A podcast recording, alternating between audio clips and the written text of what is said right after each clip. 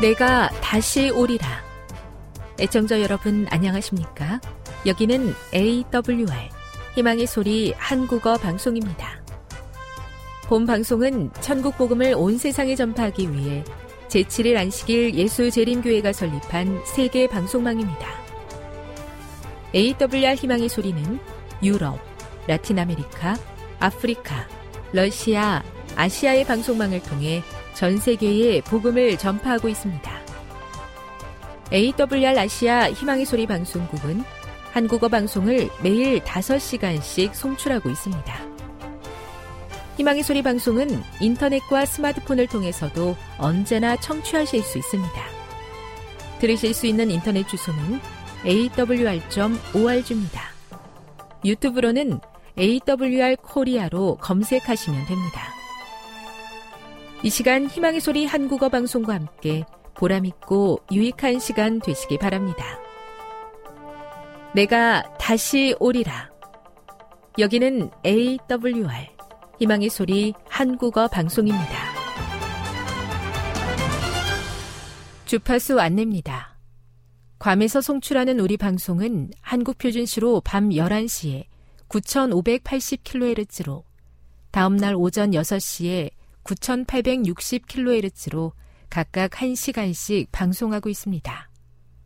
우즈베키스탄에서 송출하는 우리 방송은 한국 표준시로 밤 9시에 15,530kHz로 밤 10시에 9,740kHz로 타지키스탄에서는 밤 9시에 15,255kHz로 각각 1시간씩 방송하고 있습니다. 애청자 여러분의 많은 청취 바랍니다.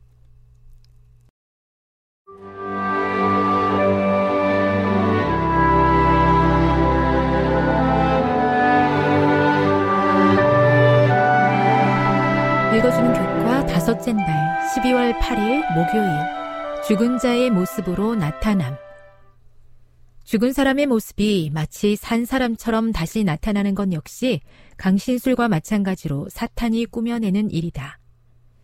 이미 죽은 가족, 친구 또는 그 누구라도 살아있는 것처럼 나타날 수 있는데 그들의 생김새와 목소리가 고인과 매우 유사하게 나타난다.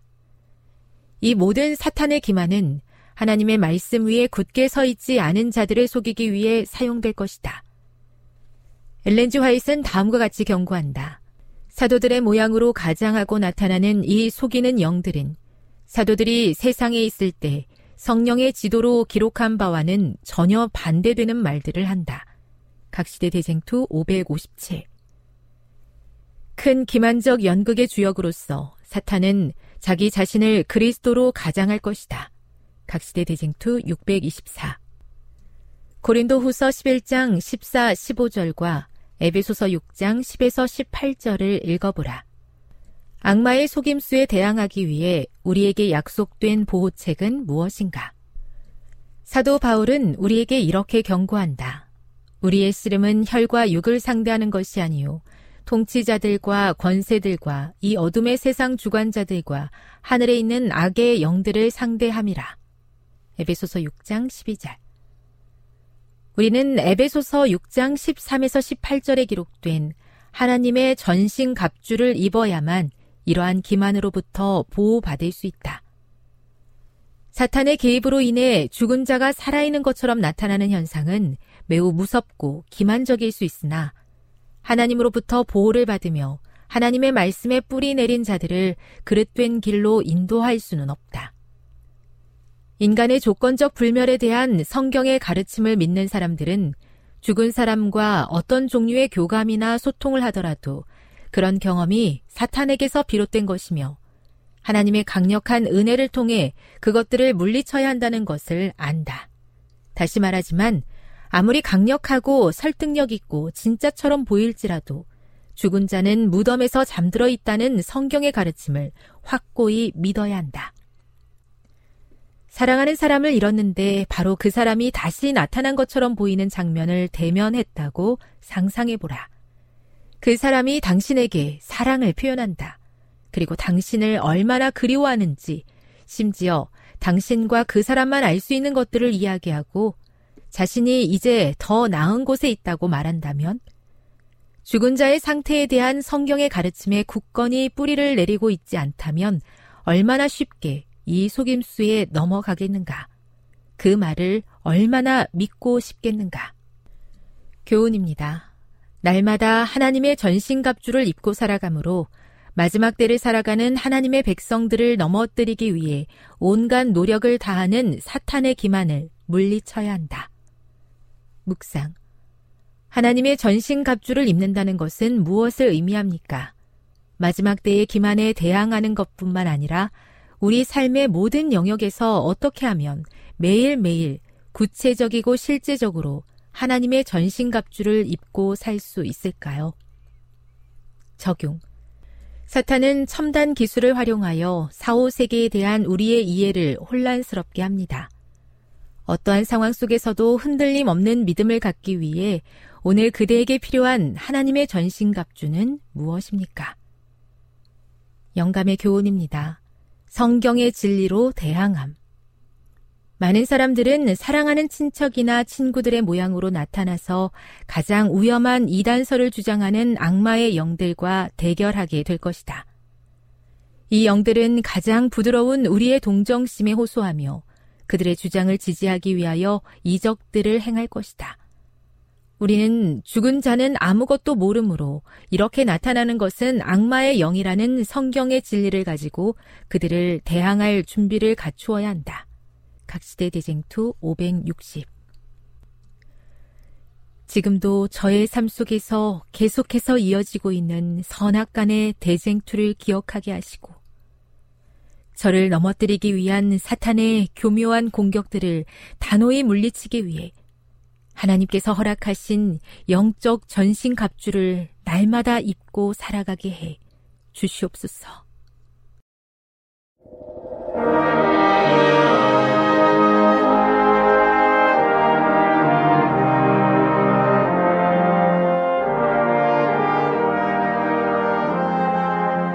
희망의 소리 청취자 여러분, 주 안에서 평안하셨습니까? 방송을 통해 여러분들을 만나게 되어 기쁩니다. 저는 박용범 목사입니다. 이 시간 하나님의 은혜가 우리 모두에게 함께 하시기를 바랍니다. 이 시간에는 사울의 운명을 지배했던 사울의 신앙 세 가지라는 제목으로 함께 은혜를 나누고자 합니다. 사울의 운명을 지배했던 사울의 신앙 세 가지라는 제목입니다. 오늘 본문은 사무엘상 14장 36절부터 46절까지 있는 말씀입니다. 사무엘상 14장 36절부터 46절까지 있는 말씀입니다. 사울이 가로되 우리가 밤에 블레셋 사람을 쫓아 내려가서 동틀 때까지 그들 중에서 탈취하고 한 사람도 남기지 말자. 우리가 가로되 왕의 소견에 좋은 대로 하소서 할 때에 제사장이 가로되 이리로 와서 하나님께로 나아가사이다 하매. 사울이 하나님께 묻자오되 내가 블레셋 사람을 쫓아 내려가리이까? 주께서 그들을 이스라엘의 손에 붙이시겠나이까 하되 그날에 대답지 아니하시는지라. 사울이 가로되 너희 백성의 어른들아 다 이리로 오라. 오늘 이 죄가 뉘게 있나 알아보자 이스라엘을 구원하신 여호와의 사심으로 맹세하노니 내 아들 요나단에게 있다 할지라도 반드시 죽으리라 하되 모든 백성 중 한 사람도 대답지 아니하매 이에 그가 온 이스라엘에게 이르되 너희는 저편에 있으라. 나와 내 아들 요나단은 이 편에 있으리라. 백성이 사울에게 말하되 왕의 소견에 좋은 대로 하소서 하니라. 이에 사울이 이스라엘의 하나님 여호와께 아뢰되 원건대 실상을 보이소서 하였더니 요나단과 사울이 뽑히고 백성은 면한지라. 사울이 가로되 나와 내 아들 요나단 사이에 뽑으라 하였더니 요나단이 뽑히니라. 사울이 요나단에게 가로되 너의 행한 것을 내게 고하라. 요나단이 고하여 가로되 내가 다만 내 손에 가진 지팡이 끝으로 꿀을 조금 맛보았을 뿐이오나 내가 죽을 수밖에 없나이다. 사울이 가로되 요나다나 내가 반드시 죽으리라. 그렇지 않으면 하나님이 내게 벌을 내리시고 또 내리시기를 원하노라. 백성이 사울에게 말하되 이스라엘의 이 큰 구원을 이룬 요나단이 죽겠나이까 결단코 그렇지 아니하니이다. 여호와의 사심으로 맹세하옵나니 그의 머리털 하나도 땅에 떨어지지 아니할 것은 그가 오늘 하나님과 동사였음이니이다 하여 요나단을 구원하여 죽지 않게 하니라. 사울이 블레셋 사람 따르기를 그치고 올라가매 블레셋 사람이 자기 곳으로 돌아가니라. 어떤 사람이 어떤 신앙을 하고 있는지는 그 사람의 말과 행동을 통해서 드러납니다. 평소의 가치관과 생각과 신앙이 평소의 때와 위기 때의 말과 행동으로 표출됩니다. 예수님께서도 마태음 12장 34절과 35절에서 이렇게 말씀하셨습니다. 마태음 12장 34절과 35절에 있는 말씀입니다. 독사의 자식들아 너희가 악하니 어떻게 선한 말을 할 수 있느냐 이는 마음에 가득한 것을 입으로 말함이라 선한 사람은 그 쌓은 선에서 선한 것을 내고 악한 사람은 그 쌓은 악에서 악한 것을 내느니라. 뿐만 아니라 마태음 15장 11절에서도 입에 들어가는 것이 사람을 더럽게 하는 것이 아니라 입에서 나오는 그것이 사람을 더럽게 하는 것이다라고 말씀하시면서 그 이유를 마태음 15장 17절부터 20절에서 설명하셨습니다. 마태음 15장 17절로 20절에 있는 말씀을 보겠습니다. 입으로 들어가는 모든 것은 배로 들어가서 뒤로 내어버려지는 줄을 알지 못하느냐? 입에서 나오는 것들은 마음에서 나오나니 이것이야말로 사람을 더럽게 하느니라. 마음에서 나오는 것은 악한 생각과 살인과 간음과 음란과 도적질과 거짓 증거와 회방이니 이런 것들이 사람을 더럽게 하는 것이요 씻지 않은 손으로 먹는 것은 사람을 더럽게 하지 못하느니라. 여기 예수님께서 강조하신 점은 마음의 어떠함에 따라서 말이 나온다는 것입니다. 또 마음의 어떠함에 따라서 행동이 나온다는 것을 강조하고 계십니다. 누가음 6장 45절에 있는 말씀처럼 사람은 마음에 가득한 것을 입으로 말하기 때문입니다. 오늘의 본문은 사울의 말과 행동을 통하여 그가 어떤 신앙을 하고 있었는지를 보여주고 또한 그런 신앙의 결과가 결국은 하나님과의 관계가 끊어지게 되는 원인임을 드러내주고 있습니다. 뿐만 아니라 더 나아가서 우리들이 어떤 신앙을 해야 하는지를 교훈하고 있습니다. 그래서 이 시간에는 오늘 이 본문을 통해서 사울의 운명을 지배했던 사울의 신앙의 실상을 살펴보고자 합니다. 첫째는 사울은 자기의 소견에 좋은 대로 행하는 신앙을 하고 있었습니다. 사울은 자기의 소견에 좋은 대로 행하는 신앙을 하고 있었습니다. 여기 보면 36절입니다. 사무엘상 14장 36절. 사울이 가로되 우리가 밤에 블레셋 사람을 쫓아 내려가서 동틀 때까지 그들 중에서 탈취하고 한 사람도 남기지 말자. 무리가 가로되 왕의 소견에 좋은 대로 하소서 할 때에 제사장이 가로되 이리로 와서 하나님께로 나아가사이다 하매 사울은 사람들의 도덕적 기준으로는 거의 흠이 없었던 사람이었지만 사울은 하나님의 생명과 존재의 기준으로 보면 치명적인 약점을 가지고 있었습니다. 그것은 하나님과 상관없이 스스로의 생각에 좋은 대로 행동하는 것이었습니다. 본문의 상황에서도 사울의 생각이 여과 없이 고스란히 드러나고 있습니다. 사울은 이렇게 말했습니다. 우리가 밤에 블레셋 사람을 쫓아 내려가서 동틀 때까지 그들 중에서 탈취하고 한 사람도 남기지 말자. 사울의 의견은 사울 스스로의 소견이었습니다. 백성들도 사울의 의견이 사울 스스로의 생각임을 알았으므로 왕의 소견에 좋은 대로 하시라고 응답하였습니다. 사람이 스스로의 생각에 좋은 대로 행하는 일은 매우 위험스럽습니다.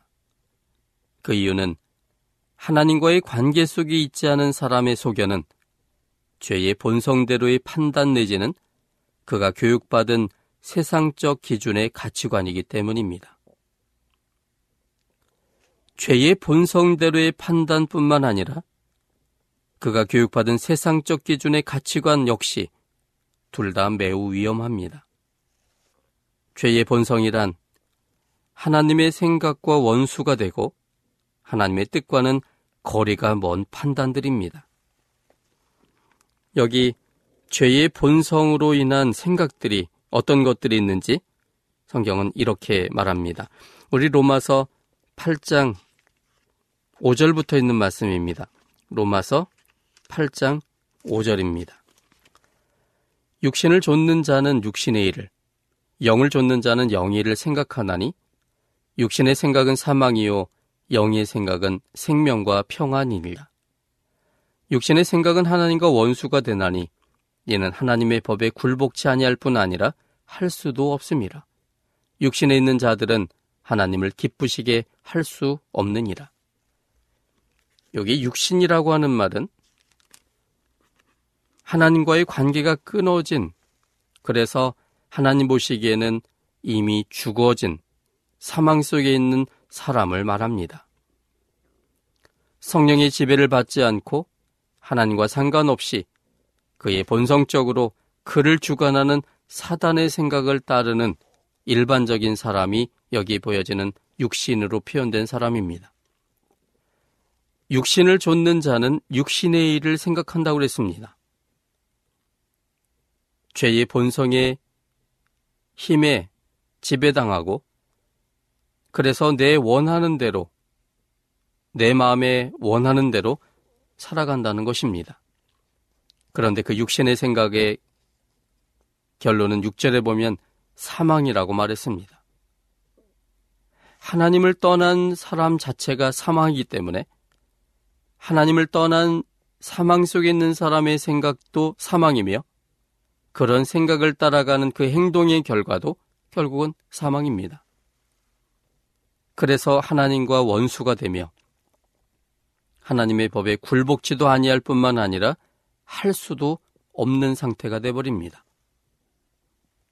그래서 결국 하나님의 법의 기본이 되는 하나님 법이 사실 근거가 되는 하나님의 품성에 대하여 굴복치 아니할 뿐만 아니라 그 사랑에 대하여 할 수도 없는 사람이 되버립니다. 하나님의 사랑은 무엇입니까? 그는 절대적인 사랑입니다. 어떤 것을 제한하지 않고 그리고 무조건적으로 끊임없이 끝까지 사랑하는 사랑입니다. 그러나 사단의 지배를 받는 육신의 생각은 이런 절대적 사랑이 아닌 상대적 사랑으로 바뀌어 버립니다. 그래서 그 사람의 입장에서가 아니라 그 사람이 나에게 어떻게 했냐에 따라 똑같은 것으로 대응할 때 그것이 가장 합당한 사랑이라고 생각하게 됩니다. 결국은 죄의 본성은 하나님의 생각과 원수가 되므로 하나님의 뜻과는 거리가 먼 판단들을 할 수밖에 없습니다. 죄의 본성대로 살아가는 사람들의 모습은 어떤 모습일까요? 그들의 모습이 창세기 4장 19절부터 22절 가운데 기록되어 있습니다. 창세기 4장 19절부터 있는 말씀을 함께 좀 보겠습니다. 라멕이 두 아내를 취하였으니 하나 이름은 아다요 하나 이름은 신라며 아다는 야발을 낳았으니 그는 장막에 거하여 육축치는 자의 조상이 되었고 그 아우의 이름은 유발이니 그는 수군과 퉁소를 잡는 모든 자의 조상이 되었으며 신라는 두발가인을 낳았으니 그는 동철로 각양 날카로운 기계를 만드는 자요 두발가인의 누이는 나마이였더라.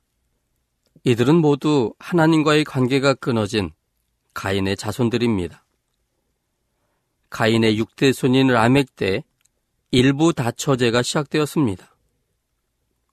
그리고 가인의 8대 손인 유발은 수금과 퉁소를 잡았고 두발 가인은 동철로 각양 날카로운 기계를 만드는 사람이었습니다. 그런데 이 수금과 퉁소의 용도가 무엇이었을까요?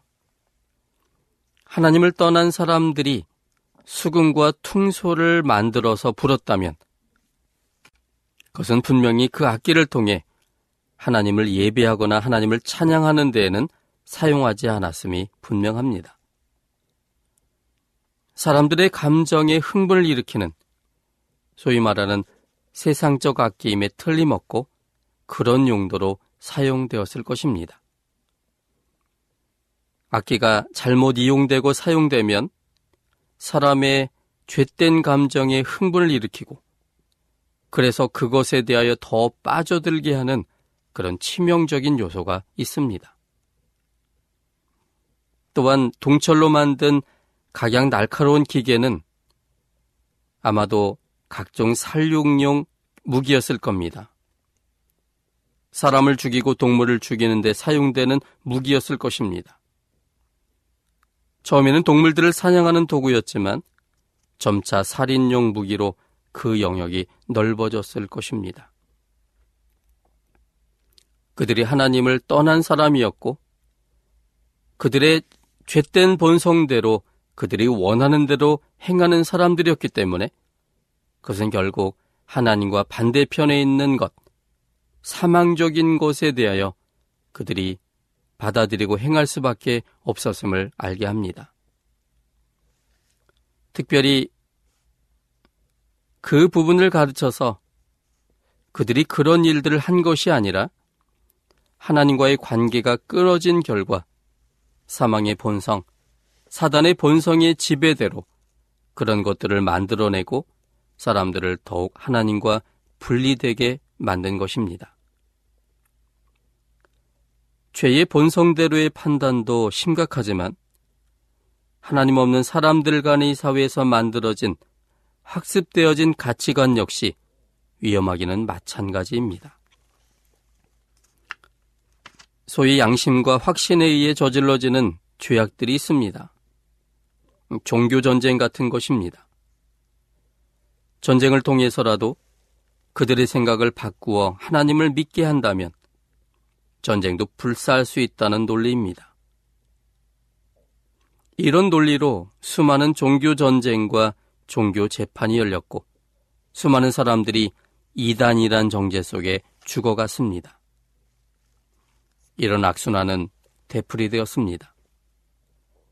천주교회에 의해서 이단으로 정죄당했던 칼빈은 똑같은 논리로 제세례파들을 이단으로 정죄했고 고문하고 죽였습니다.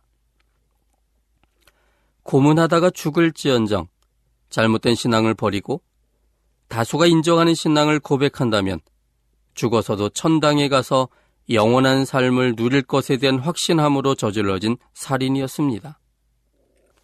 세상을 지배하는 원리는 상대적 사랑입니다. 나에게 잘하면 잘하지만 적대적이면 나도 적대적이 되는 것이 맞다는 논리입니다.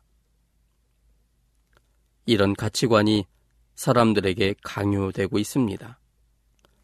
영화 이야기를 우리가 생각해 보면 대부분의 영화의 스토리는 악당에 의해서 고난받는 주인공이 결국 그 주인공이 살아남아서 악당들에게 복수하고 결국은 악당들을 물리친다는 내용입니다. 그런데 이런 내용의 사람들은 그것이 정당한 의로운 행위라고 학습받게 됩니다.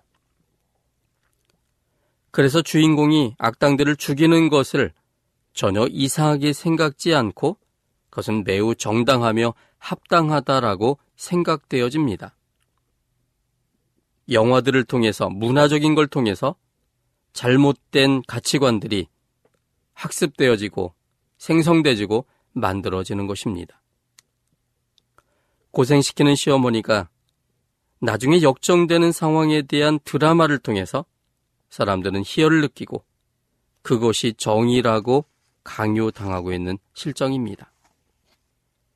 민주주의의 다수결의 원칙이 언제나 옳은 것은 아님에도 불구하고 다수가 옳다라면 옳은 것으로 받아들여야 한다고 학습당해 왔습니다. 매우 위험한 생각입니다. 본문에도 사울과 백성들의 생각이 일치했습니다.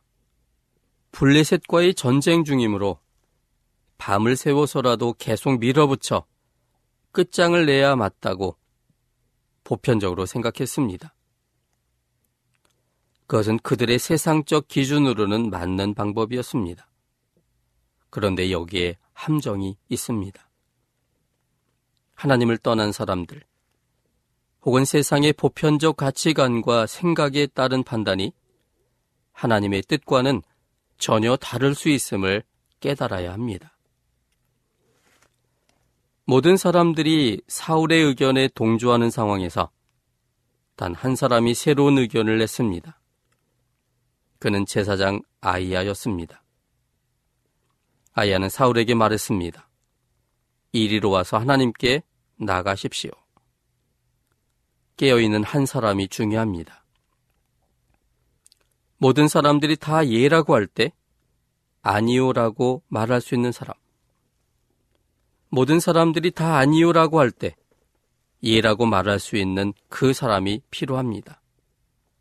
7천 명의 발이 발 아래 무릎 꿇지 아니한 숨겨진 사람보다는 한 사람의 행동하는 양심인 드러난 엘리야가 필요합니다.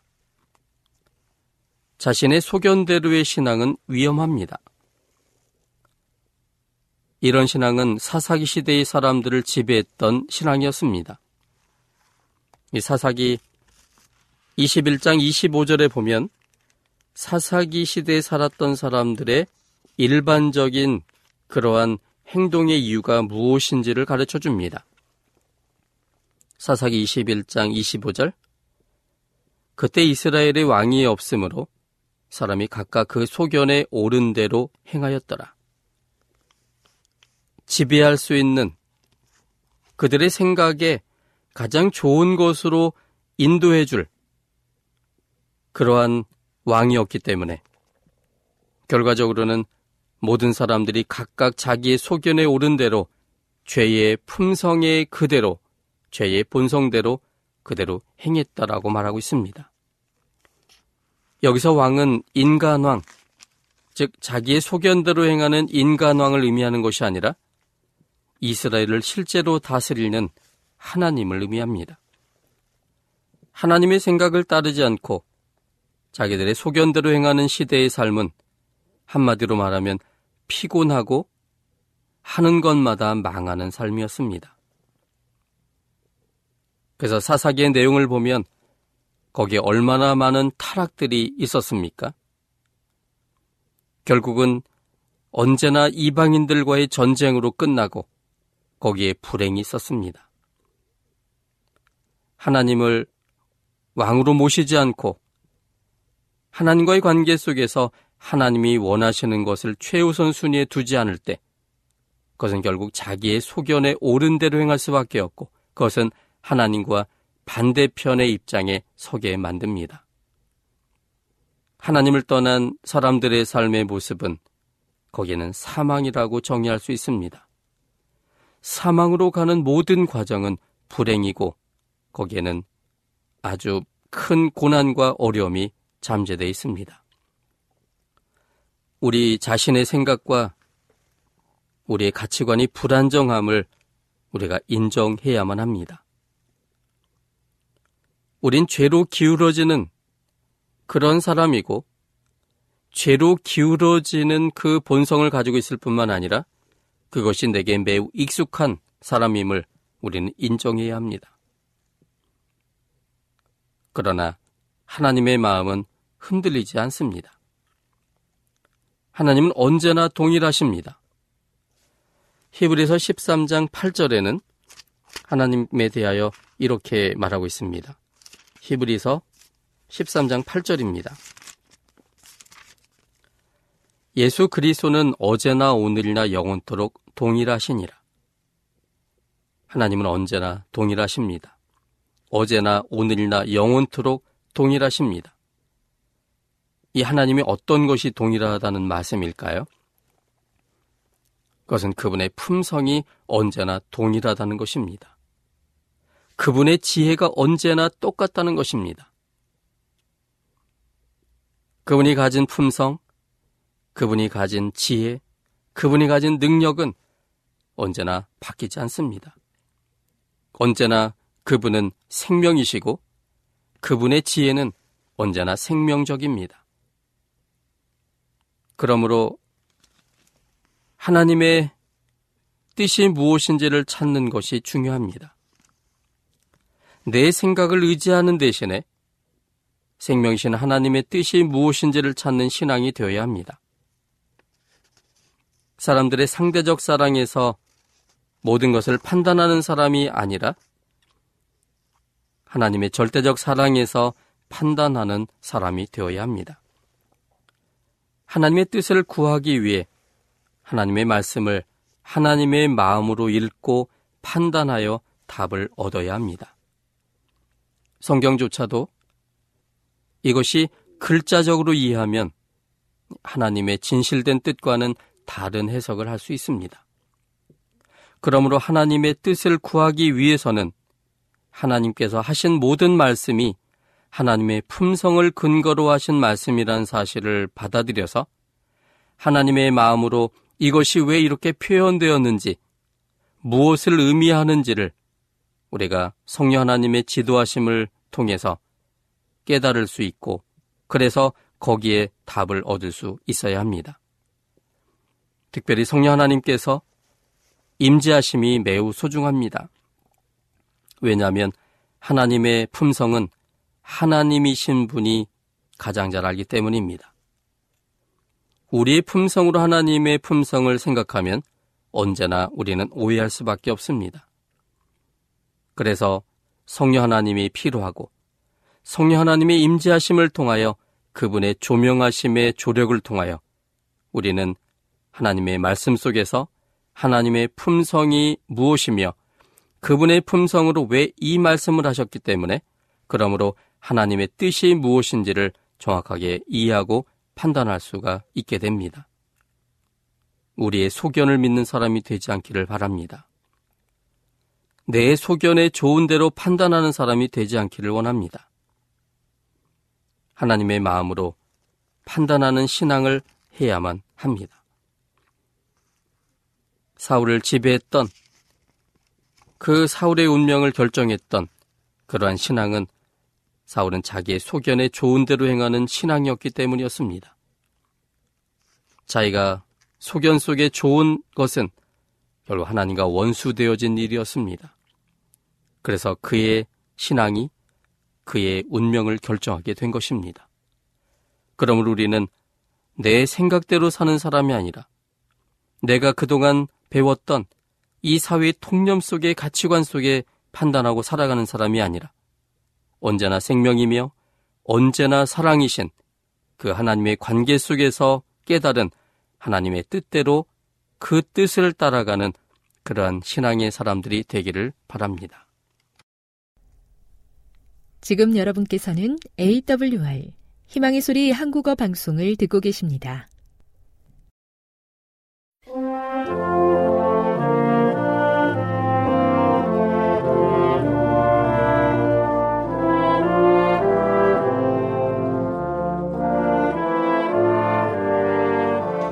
시청자 여러분 안녕하십니까? 걸어서 성경 속으로 시간입니다. 어, 저희는 지난 시간에 목사님과 함께 예수님이 걸으셨던 고난의 길 비아 돌로로사에 대한 이야기를 들었습니다. 어, 요즘에 어, 비아 돌로로사라는 이 노래도 이렇게 나와 있던데 제가 들어보니 굉장히 감동적이고 은혜스러운 찬미였습니다. 그리고 그 찬미를 이렇게 들을 때 그 부르는 사람이 얼마나 구성지게 부르는지 어, 들으시면 여러분들도 깊은 감동에 이렇게 빠질 거라고 생각을 합니다. 음, 이제 목사님께서 이 비아 돌로로사의 모든 것들을 이제 정리해 주실 텐데요. 저는 어, 거기 가는 길에 수많은 장사치들이 있었다. 그리고 또 어, 관리하는 이 교회들이 왜 그리 많은지 저는 목사님 말씀을 들으면서 참 마음이 아팠습니다.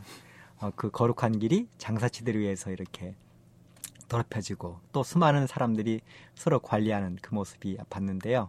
어, 이 모습도 우리 예수님이 오시면 다 정리가 되지 않을까 생각을 해봅니다. 어, 목사님 이제 어, 좀 그 말씀을 정리해 주시고 오늘은 아마 시계를 네. 거꾸로 돌려서 예수님 탄생에 대한 말씀을 해 주실 것 같아요. 진행해 주시면 감사하겠습니다. 고맙습니다. 지난 시간에 이 성모 교회에 대해서 저번에 말씀을 드렸는데 비아 돌로로사의 그 정착 지역이 성묘 교회입니다. 그래서 그 성묘 교회는 오늘 천주교와 히랍 정교와 알레미니안 교회, 시리아 교회, 이집트 교회, 또 에디오피아 교회 여섯 교파에 의해서 어, 관리된다고 말씀을 드렸습니다. 그런데 일부의 학자들은 이 성모 교회가 골고다 지역이 아니라고 주장을 어, 하는 사람들이 생겨났습니다. 그러나 이 저, 어, 전통적으로는 이 성모 교회 지역이 진짜 골고다 언덕이고 어, 그분의 무덤의 장소라고 이야기를 합니다. 그래도 일부에서는 어, 1883년 영국의 찰스 골든 장군이 발굴한 정원 무덤을 예수님의 무덤이라고 주장하고 있습니다. 정원 무덤이라 그러죠. 이것은 담에색 문 바깥 북쪽 골고다라고 칭해지는 언덕에 위치하고 있습니다. 정말 이곳에 가보면은 이 언덕은 해골을 닮았습니다. 그 언덕 서쪽에 동산이 있고 그 동산에 예수님의 무덤이라고 하는 무덤 동산이 있습니다. 이곳은 암벽을 잘라서 어, 내어가지고 만든 무덤이고 예루살렘 성문 밖에 위치해 있습니다. 그래서 히브리 13장 12절에 성문 밖이라고 하는 이 말 때문에 이 정은 동산을 오늘날 진짜 골고라고 주장하는 사람들이 생기게 된 것입니다. 예루살렘에서 가깝다고 요한복음 19장 20절에서 이야기를 했죠. 요한이 동산에 있는 어, 무덤이라 그렇게 요한복음 19장 41절 42절에 언급을 하고 있습니다. 이러한 정황으로 보아서 바로 이곳이 정원 무덤이 성경과 일치하는 예수님의 진짜 무덤일 가능성이 크다고 어, 주장을 하고 있는 것입니다. 1894년 영국 사람들이 이곳을 샀어요. 그래서 지금까지 그것을 가꾸고 보존하고 있습니다. 부활절이 되면은 세계에서 모여든 기독교인들이 이 무덤 앞에서 부활절 기념 예배를 드립니다. 만일 정원 무덤이 진짜 성묘라면은 성묘 교회 안의 무덤은 가짜인 셈입니다. 뭐 어떤 것이 진짜 예수님의 무덤이었는지 하나님께서만 아시지만은 그분의 빈 무덤을 찾는 일은 다 말짱 헛것이고 허무한 것인지 모르겠습니다. 다 허무한 것이죠. 왜, 왜 그렇습니까, 여러분? 그분은 부활하셨기 때문에 그렇습니다. 빈 무덤을 찾는 것은 다 말짱 헛것입니다. 답사객들에게 어찌하여 사한 자를 죽은 자 가운데서 찾느냐 누가복음 24장 5절 말씀 그런 질책을 하는 천사의 음성이 들리는 것 같았습니다. 아, 우리는 부활의 종교입니다. 부활은 기독교의 핵심입니다. 근본입니다. 예, 그래서 부활한 그리스도를 어, 생각을 하면서 정원 무덤이나 성묘 무덤이나 거기 뭐 싸움에 휘말릴 필요가 없는 것입니다. 예, 어, 여기까지 어, 말씀을 드리고 이제 베들레헴의 예수님 탄생 기념 교회에 대해서 좀 어, 어, 말씀을 드릴까 생각을 합니다. 근데 목사님, 어, 조금 전까지 저희들이 예수님의 그 이 십자가에 달려 돌아가신 그 이야기를 들었는데요. 이제는 어, 반대로 거꾸로 돌아서 예수님의 탄생에 대한 이야기를 예, 들어보려고 합니다. 예. 어, 순서를 따지자면 먼저 탄생에 대한 이야기를 듣고 돌아가신 이야기를 마지막에 듣는 것이 이 순서인 것 같은데 어, 이렇게 예. 그 목사님 돌아보신 순서가 그렇게 되신 것 같아요. 예, 예. 그러면 예수님이 탄생하신 그 베들레헴 거기 얽힌 이야기들 또 모습들도 전해주시면 감사하겠습니다. 고맙습니다. 아, 우리가 조금 그 늦게 그날은 에, 출발했어요. 오후 한 4시 10분경에 예루살렘 성 요반문을 빠져나와서 남쪽으로 족장길을 따라서 빵집 베들레헴으로 향했습니다. 이 길을 성경에서는 창세기 35장 19절에 보면은 에브랏 곧 베들레헴의 길이라고 칭했습니다. 도중에 보면은 라헬의 무덤이 있습니다. 아브라함이 이삭을 드리기 위해 모리아 산으로 오던 그 어, 길입니다. 우리는 헤브론 쪽을 향해서 거꾸로 거슬려 어, 내려간 것입니다. 이스라엘 국경 수비대를 통과하니 지엄나무 가로수 길이 계속되었습니다. 이 가로수가 다 지엄나무였어요. 왼쪽은 다윗이 양을 치던 유대 강야였고요. 오른쪽 저 멀리 아, 길, 길로가 아, 보였습니다. 순식간에 도착한 베들레헴은 예루살렘에서 한 20리, 8km쯤 떨어져 있었고 해발 800m 정도 높이의 구릉지에 있는 아주 작은 도시였습니다. 올리브 농장과 농경지로 이루어진 골짜기로 둘러싸여 있었습니다. 베들레헴은 어, 이스라엘의 통치를 받는 자치 지구입니다. 현대 베들레헴은 팔레스타인 위임 통치령에 속해 있다가 1949년 제1차 중동 전쟁 뒤에 요르단에 합병되었습니다. 그러다가 1967년 제3차 중동 전쟁 때에 이스라엘이 그곳을 점령을 했습니다. 이렇게 이 베들레헴이 요르단 쪽으로 갔다가 다시 이스라엘로 오는 이런 과정을 반복을 했습니다. 1993년 이스라엘과 팔레스타인 간의 오슬로 평화 협정 후에 1995년 12월 21일 다시 팔레스타인에게 돌려졌어요. 그래서 그들 자치 지역이 되어서 오늘까지 이르르고 있습니다. 에, 인구 3만여 명 되는데요. 대부분이 다 팔레스타인으로서 모슬렘 80%, 기독교인 20%로 구성되어 있습니다. 베들레헴은 9m의 높은 이중 분리 장벽에 둘러싸여 있어요. 어, 그래서 우리가 갈 때도 두 번이나 엄격한 건물을 거쳐서 베들레헴으로 들어갈 수 있었습니다. 예루살렘과의 거리가 불과 20리도 안 되는 곳이지만 팔레스타인 사람들은 특별 취업 허가증을 받지 못하면 예루살렘에 관광조차 갈 수가 없습니다. 그래서 이 높은 어, 벽이 지금도 계속 쌓여지고 있습니다. 베들레헴은 바로 다윗의 고향이요 메시아의 탄생지입니다. 선지자 이스라엘은 베들레헴에서 다윗에게 이스라엘의 왕이 되도록 기름을 부었습니다. 도심으로 접어드는 길목에는 채소, 과일 가게를 비롯해서 기념품 상점이 줄비하게 늘어서 있었습니다. 드디어 14시 25분 예수님 탄생 기념 교회로 향하게 되었습니다.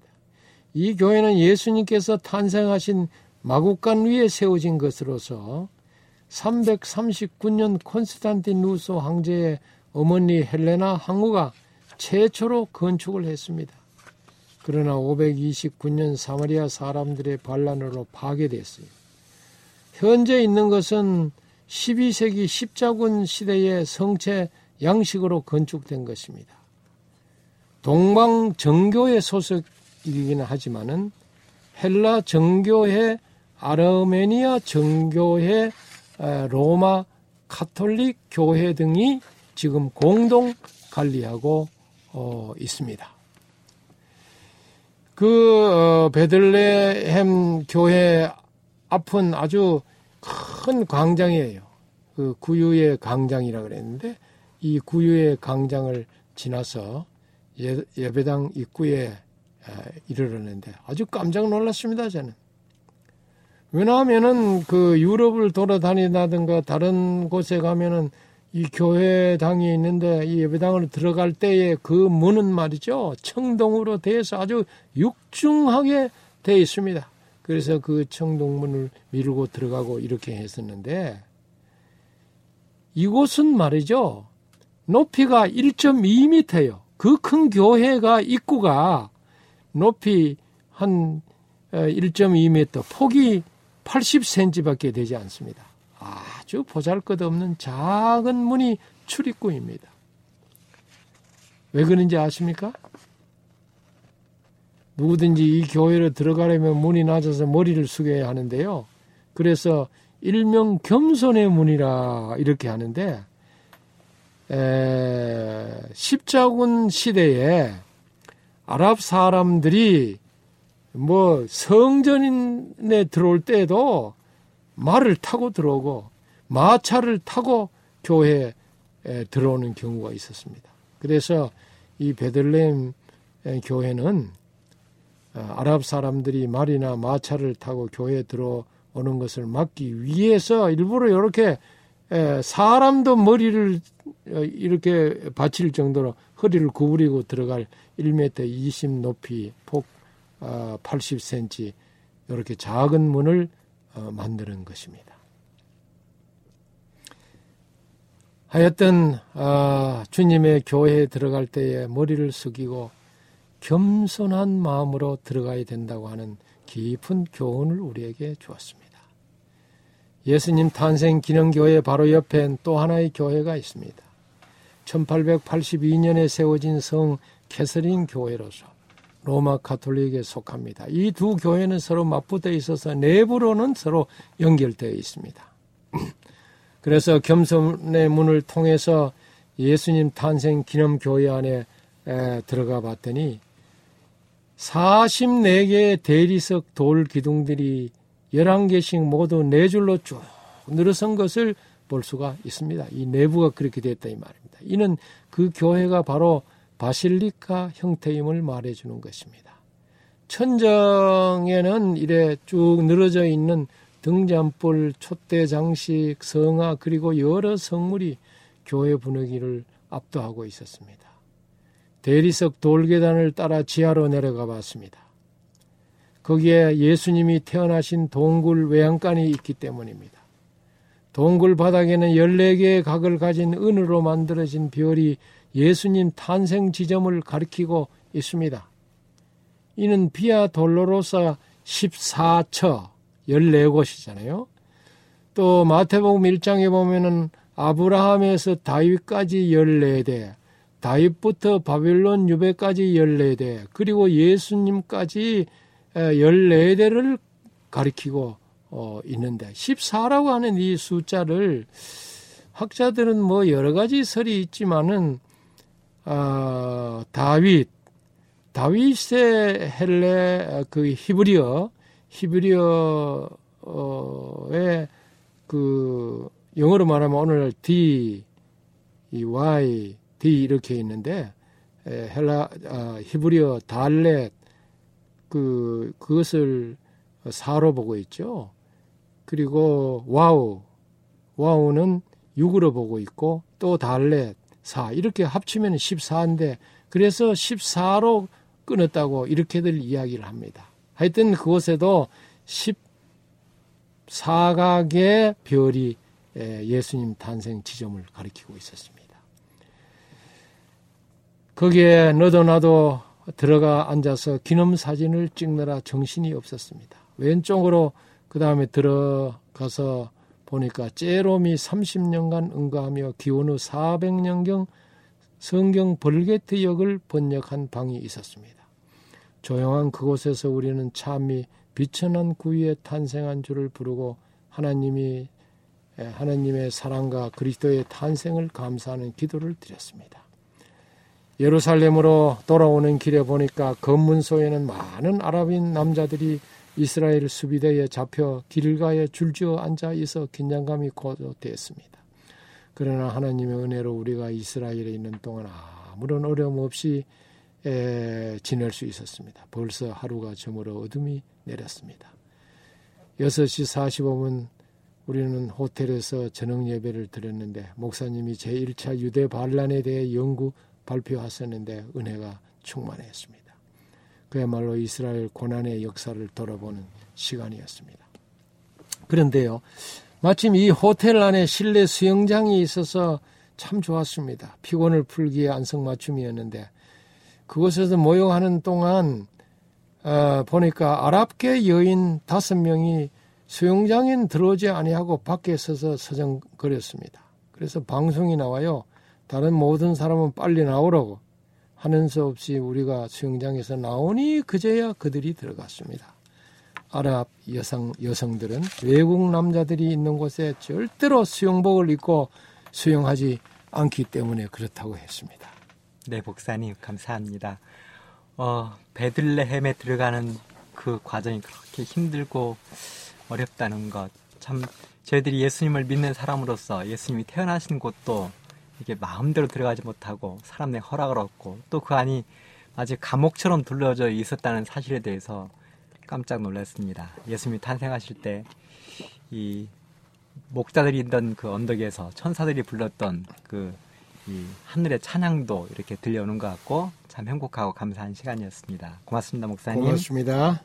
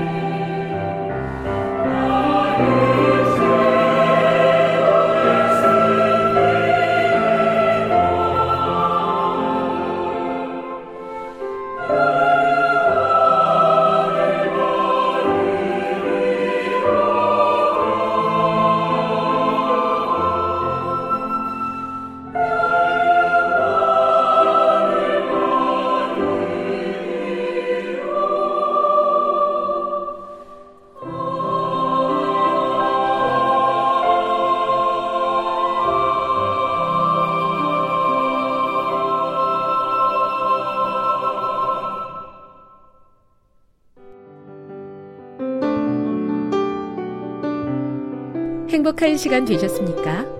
지금까지 여러분께서는 AWR 희망의 소리 한국어 방송을 청취하셨습니다. 방송을 청취하시고 문의를 원하시는 분은 우편번호 02461 대한민국 서울시 동대문구 이문로 1길 11 희망의 소리 방송부 앞으로 편지나 엽서를 보내주시거나 지역번호 02-3299-5296에서 8번으로 전화 주시기 바랍니다.